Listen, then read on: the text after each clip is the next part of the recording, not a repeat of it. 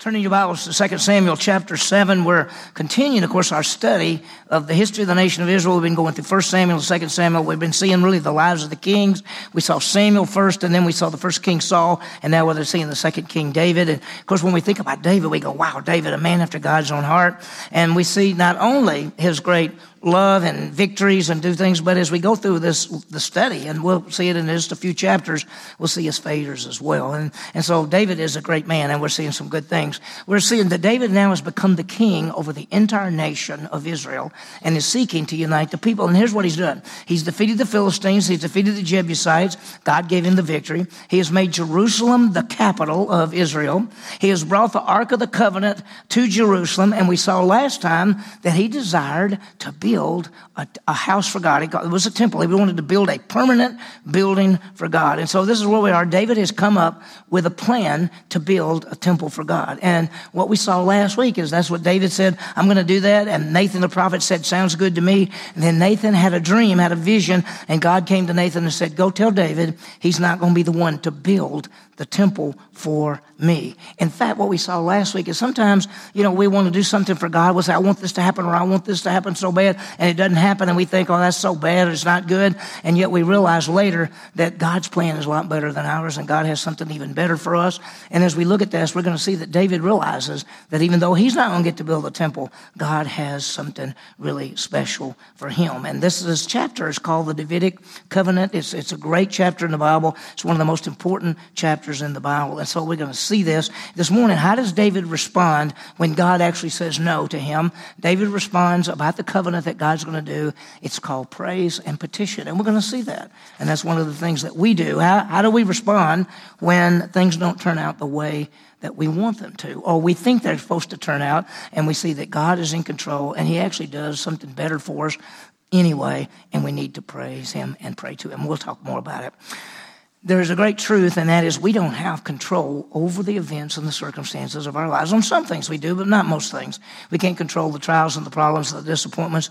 There is one thing we can control, though, and we can control how we respond to the circumstances in our life. When we look at 1 Thessalonians, he says, Rejoice evermore, pray without ceasing, in everything give thanks to God. We also think in Philippians 4, he says, Be anxious for nothing, but everything by prayer and supplication with thanksgiving. Let your requests be made known to God. And the proverb says, trust the Lord with all your heart. So sometimes when things go wrong, what we need to do is just go to God, give thanks, and say, Lord, I know it's not what I was thinking, but Lord, I know that you're working all things according to the counsel of your will, and what you do is always better. So we'll see this. And now, this morning, we're going to see what did David do? David says, I want to build a house for God. And God says, no. And so what happened? So we look at it this way. David said, I want to build a temple. I want to build a house for God, a, a, temple. And God says, no, but God makes a promise to David.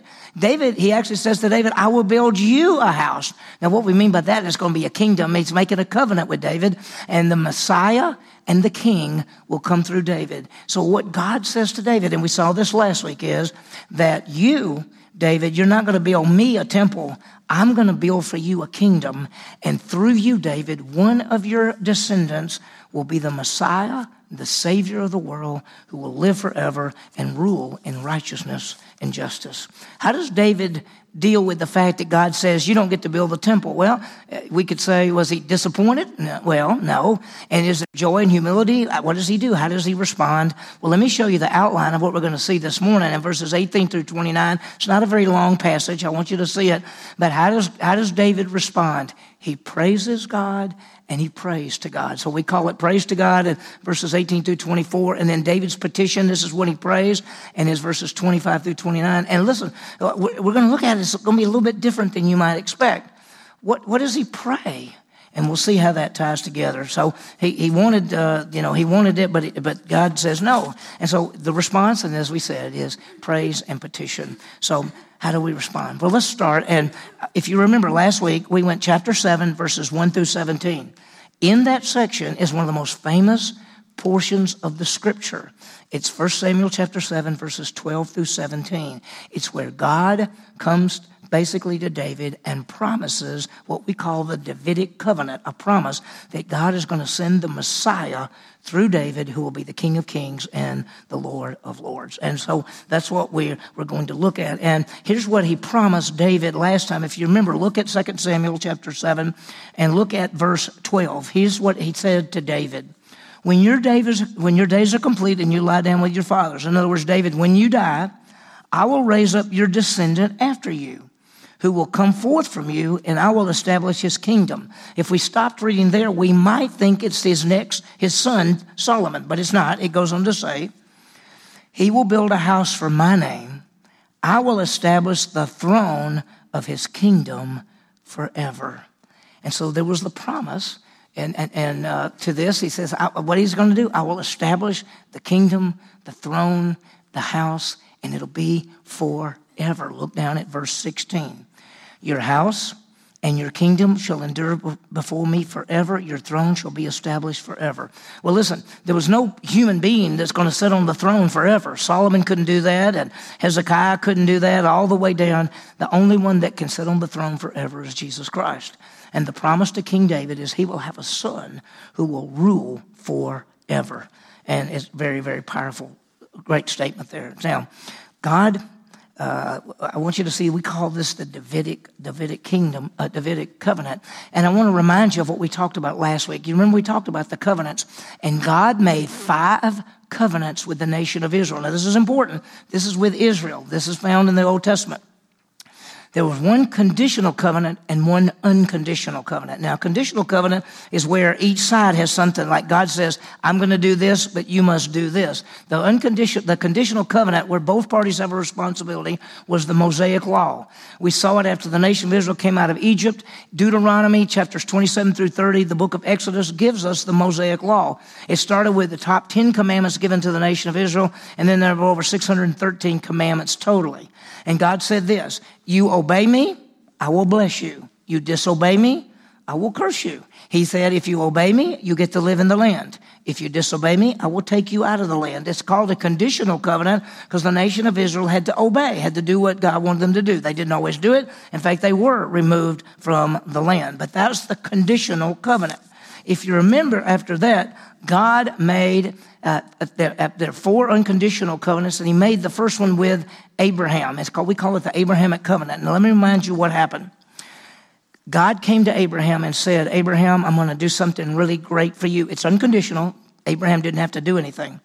He said, I'm going to make a covenant with you. I'm going to give you a land, a seed, and a blessing. We'll talk about it in just a second. In that day and time, to make an agreement, to make a covenant. Now, today, you're going to make an agreement. You get out a piece of paper, and I say, This is like a contract, and I sign, and you sign, and that's our contract. In that day and time, they didn't do that. If you wanted to make an, a covenant or an agreement with someone, you took an animal and you cut the animal in two and you put one half over here and one half over here. And the two people making the agreement would grab arms and walk in between the animal.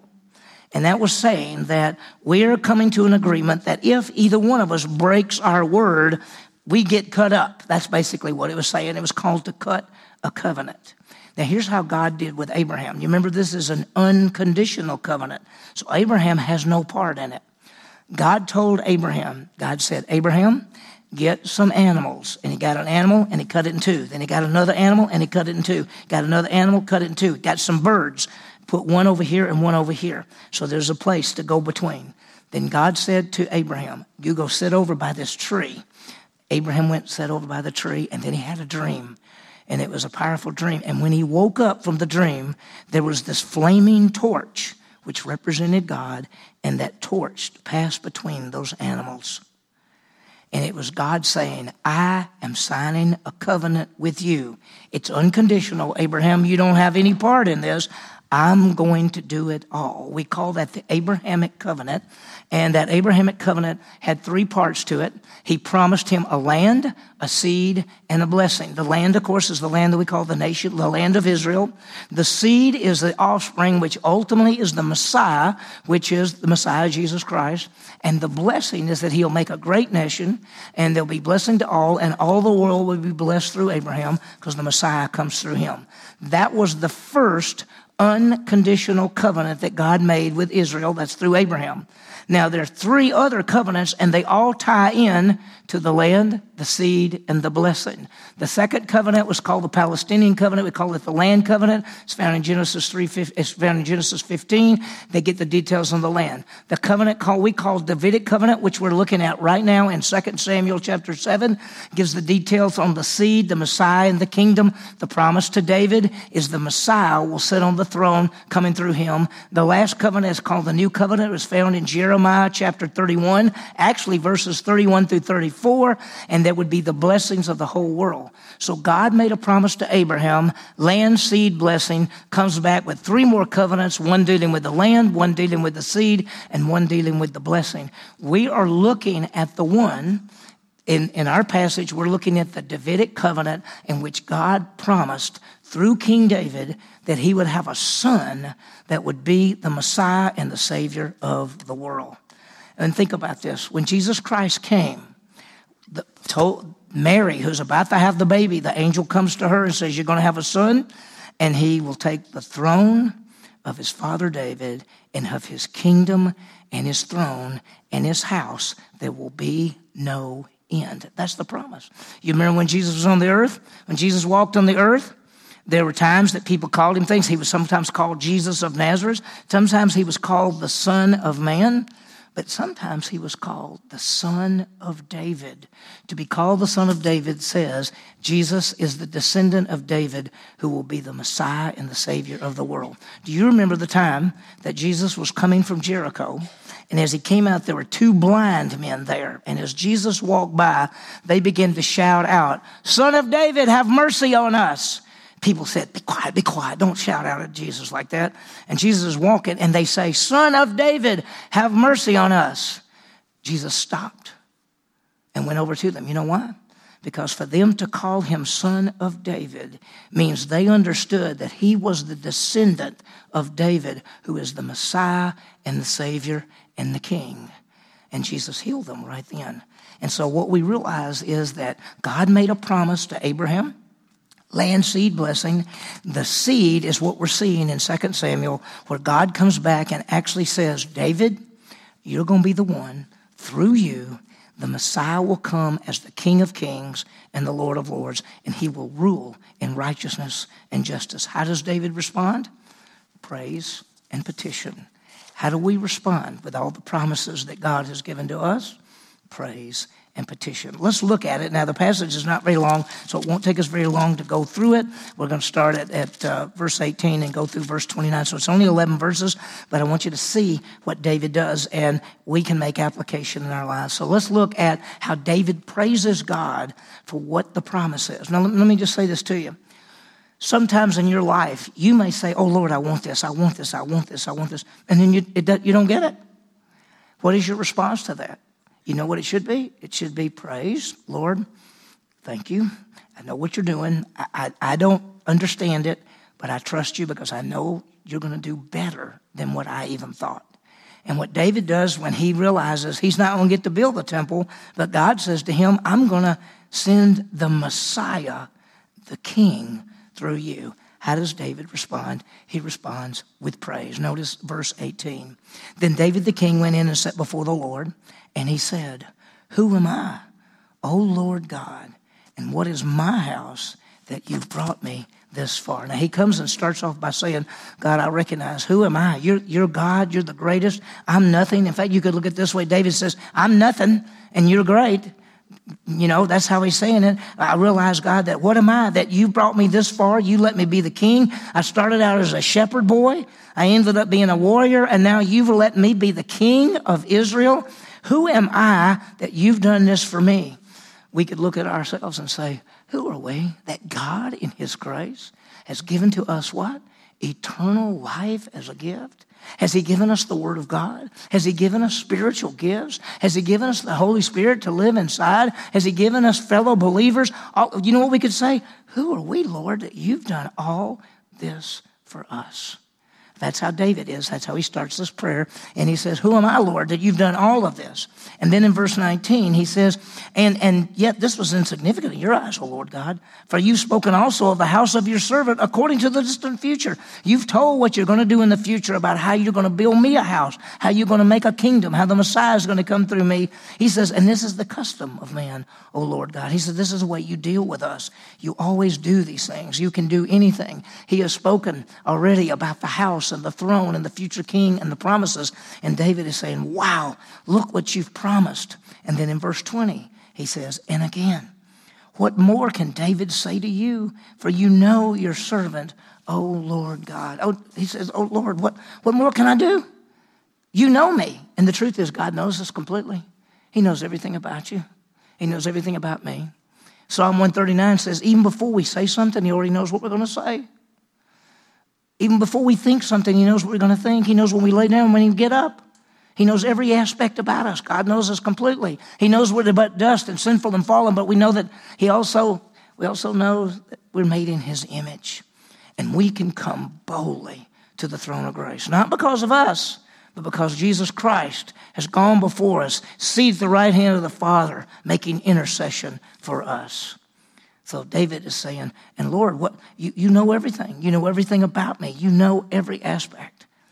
And then in verse 21, he says, For the sake of your word and according to your own heart, you have done all this greatness to let your servant know. He said, You've done all of this. There's nobody like you. You've promised me this. And he continues to praise God. And he says, There's nothing like him. You know, when we pray a lot of times, our prayers are to ask for stuff. Oh Lord, give me this. Oh Lord, give me this. You know, I need. I got a test coming up. You know, I got this big project. I got this, Lord. Oh, I don't know what I'm going to do with my work. And, but what he's doing here is praising him for who he is and what he's done. He's so good to us. If you had to sit down and just only had one sheet and say, I want to write how good God has been to me in the last two weeks, you couldn't get it all into on that little page. You'd go, uh, even if you wrote little, He does everything for us. He let you live. He's given you gifts. He's taken care of us. So he says, For your sake, O Lord, according to your heart, you've done all of this to let your servant know. You've done all of this to let me know. There's none like you. You're the greatest. And then in verses 23 and 24, eh, well, in verse 22, let me, let me give you that one. He says, for, for this reason, God, you're great. There's none like you. There's no God beside you. Uh, according to all that we've heard with our ears, look, there's nothing like you. You are the greatest one. There's none like you. Listen, there are people today, and, and most people don't understand this, that there's only one God. I mean, throughout history, people have worshiped what we call false gods, and they've had other gods and everything. But there's no God. There's only one true God, and that is Jesus Christ.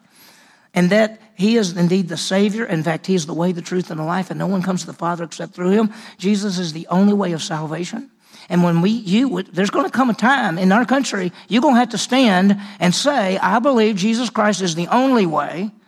And they're going to call you misinformation and all other stuff, but you're going to have to stand for the truth and it's coming more and more, coming more and more that we're going to have to stand up and say, I believe the Bible. I believe the Bible is God's word. I believe Jesus Christ is the only way. He is the way, the truth, and the life. No one comes to the Father except through him. And we're going to have to stand for the truth. And it's coming, and it's coming quicker than we think it is. And so he's praising God and he's telling God, he says, God, nobody's like you. And then in verses 23 and 24, he talks about Israel, the nation. And he says, look what God is doing. He says, and what, what one nation on the earth is like your people Israel, whom God went to redeem for himself as a people and to make a name for himself and to do a great thing for you and awesome things for your land before your people whom you have redeemed yourself from Egypt, from the nations and their gods. He said, there's nothing like you. No, there's nothing like you because Israel, God has redeemed the nation of Israel. You know, when people are confused about the nation of Israel, you understand they are God's chosen people, not for salvation but for service. Each individual Jewish person or Gentile person, the only way of salvation is faith alone in Christ alone. Jewish people aren't saved just because they're Jewish, but the nation of Israel, God's people, He has chosen them to do certain things. And, and when, when the people look at him, he's already said, he told Abraham, I'll bless those that bless you, and I will curse those that curse you. and, and he gets all of the honor and all of the glory and talk about bringing them out. Listen, the, when, when, when you read the Bible and the nation of Israel was in Egypt and they were in Egypt for 400 years and they were being persecuted and slavery and God came in and brought in the plagues and then brought them out, brought them right out of there. You know, some people think that's like a story. That's not a story, that's true.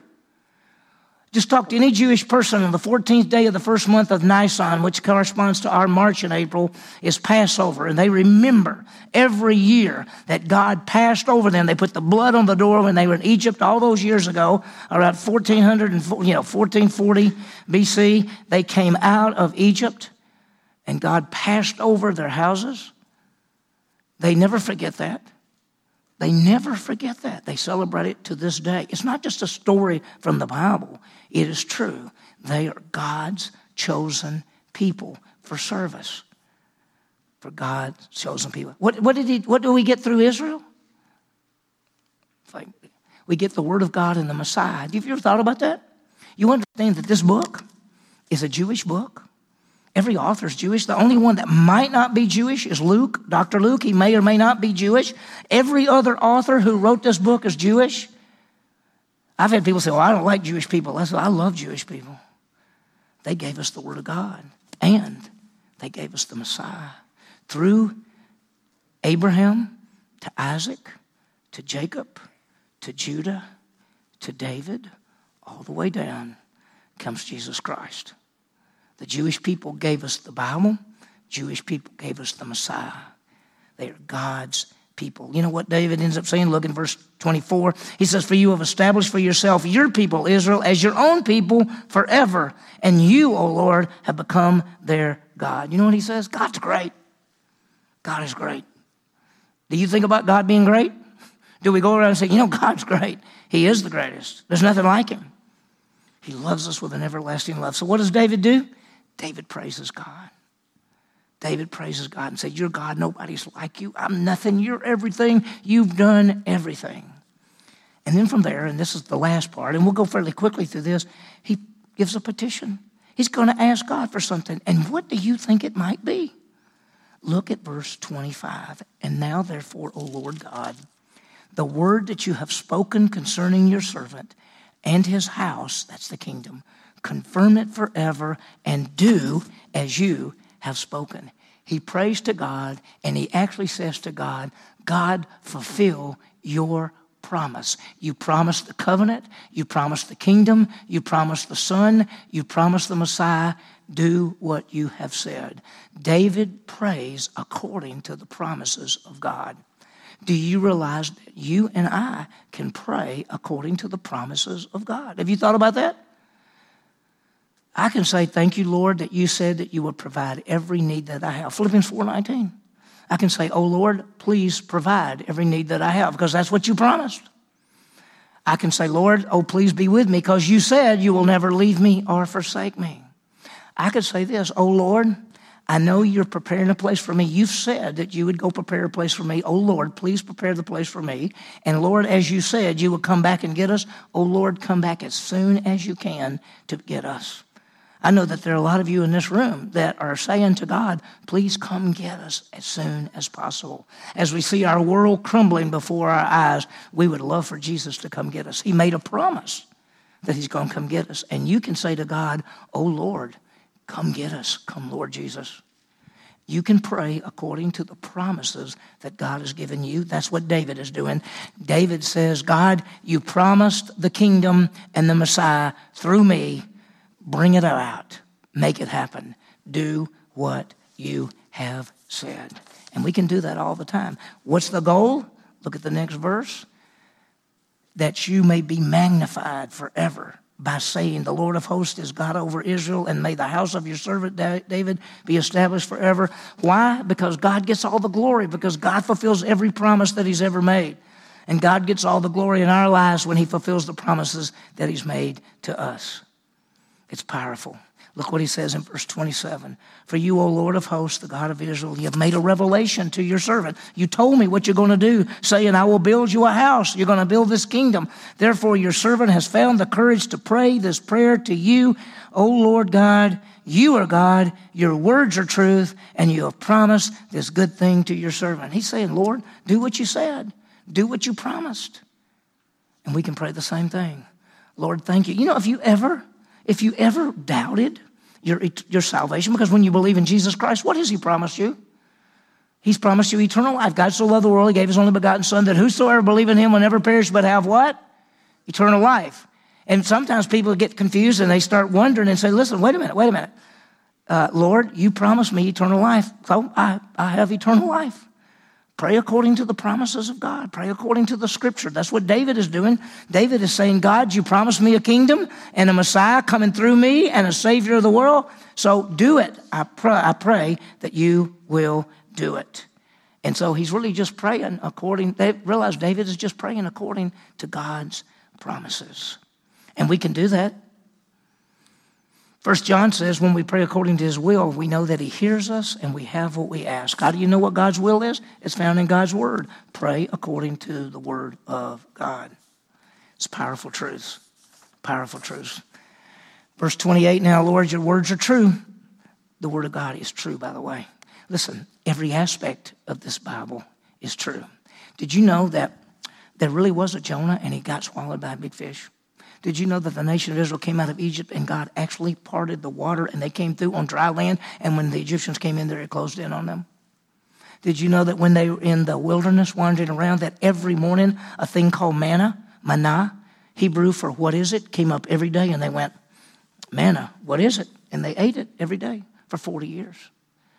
That those are all true. The Word of God is true. Did you know it is true that Jesus Christ died on the cross to pay for the sins of the world and he was buried and he rose on the third day according to the scripture? That is true, that he is alive. Do you know that Jesus is seated right at the right hand of the throne of the Father right now, making intercession for you? That is true the Word of God is true. And the more you know of the Word of God, the more you can claim those promises and say, Thank you, Lord, you're seated at the right hand of the throne of the Father, and I can come boldly to the throne of grace, and I can bring every prayer request to you, and I can, every time I sin, I can confess my sin, and you promise you're faithful and just to forgive me and to cleanse me.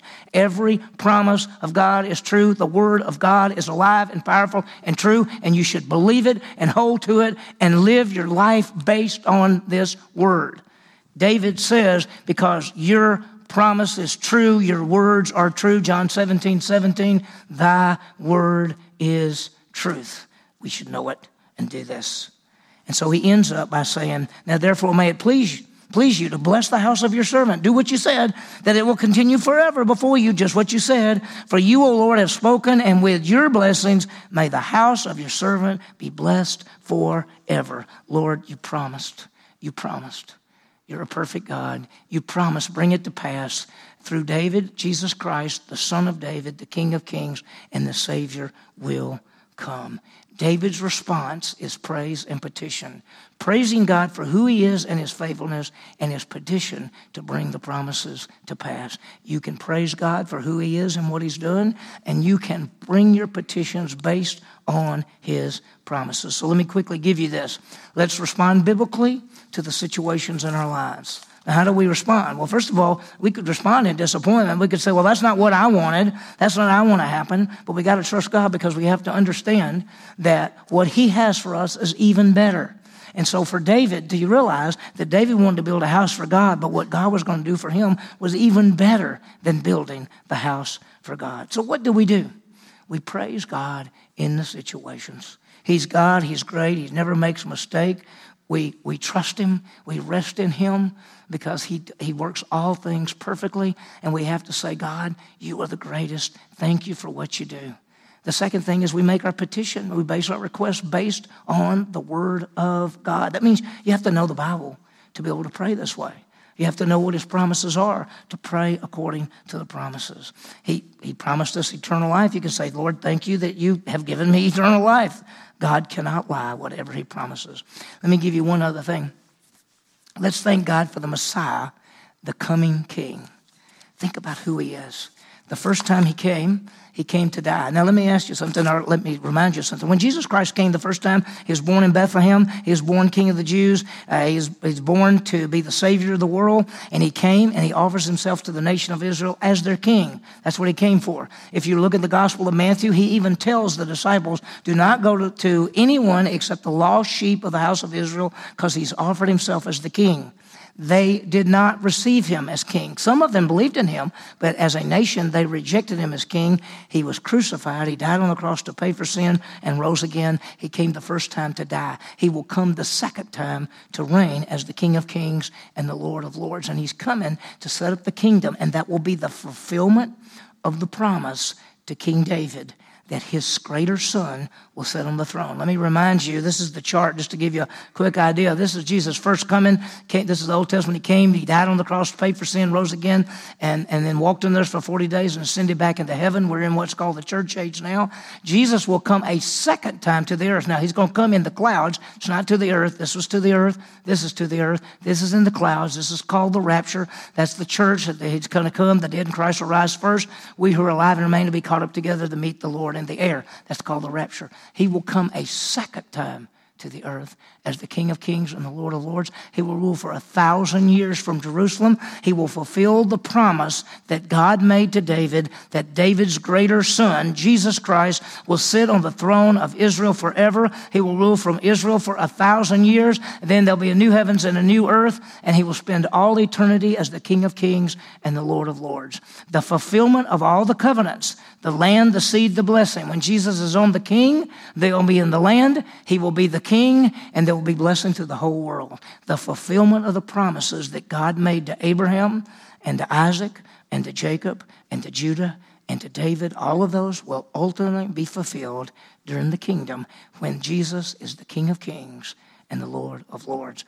What a promise. We look forward to that day.